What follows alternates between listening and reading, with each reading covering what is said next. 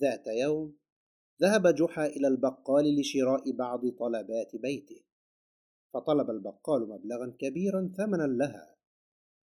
قال جحا إذا أعطني على قدر ما معي من نقود. قال البقال خذ ما تشاء يا جحا فنحن أصدقاء وما يتبقى تدفعه لي وقتما تشاء. شكر جحا صديقه البقال. وأخذ ما يحتاجه وتبقى للبقال ثلاثة وخمسون قرشا. وعد جحا بتسديدها عندما يتيسر الحال. وفي اليوم التالي مر جحا من أمام البقال.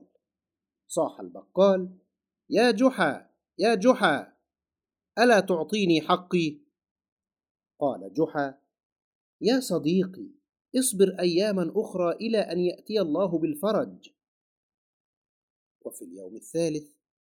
خرج جحا من داره بعد الظهر متوجها إلى السوق للقاء بعض أصدقائه. فتحاشى المرور من الطريق التي أمام البقال حتى لا يطالبه. وما أن رآه أصدقاؤه حتى دعوه للجلوس معهم فرحين. قال أحدهم تقدم يا جحا إن الجلسة بدونك تفقد حلاوتها. وقال آخر كنا سنرسل في طلبك يا رجل.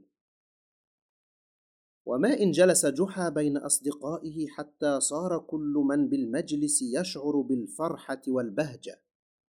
فقد تعودوا أن يستمعوا إلى جحا وهو يقص عليهم تجاربه ونوادره.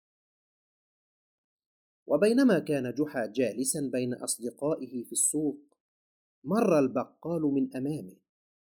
وما إن رأى جحا حتى أخذ يشير إليه بمعنى إنني أريد حقي.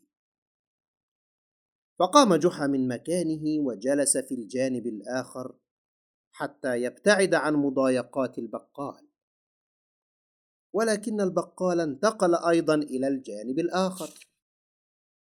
أخذ البقال يشير إلى جحا مهددا بافتضاح أمره أمام أصدقائه. فكر جحا في حيلة حتى لا يعطي فرصة للبقال. فقام مستأذنا من أصدقائه ليذهب إلى داره ولكن الأصدقاء تمسكوا به ورجوه أن يكمل معهم الجلسة. استاء جحا من معاملة البقال وأخذ يردد لا حول ولا قوة إلا بالله. وشعر الحاضرون بالأمر فقال أحدهم ما لك يا جحا؟ وماذا يريد منك هذا الرجل؟ قال جحا لأصدقائه ستعرفون حالا الأمر. ثم أشار إلى البقال قائلا تعال أيها الصديق. وقال له أنا مدين لك بثلاثة وخمسين قرشا أليس كذلك؟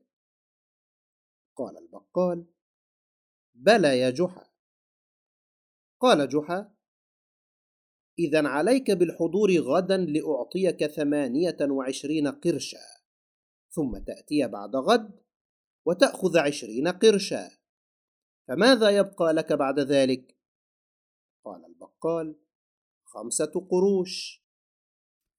قال جحا أفلا تخجل من نفسك؟ أتعاملني هذه المعاملة السيئة في السوق أمام أصدقائي من أجل خمسة قروش؟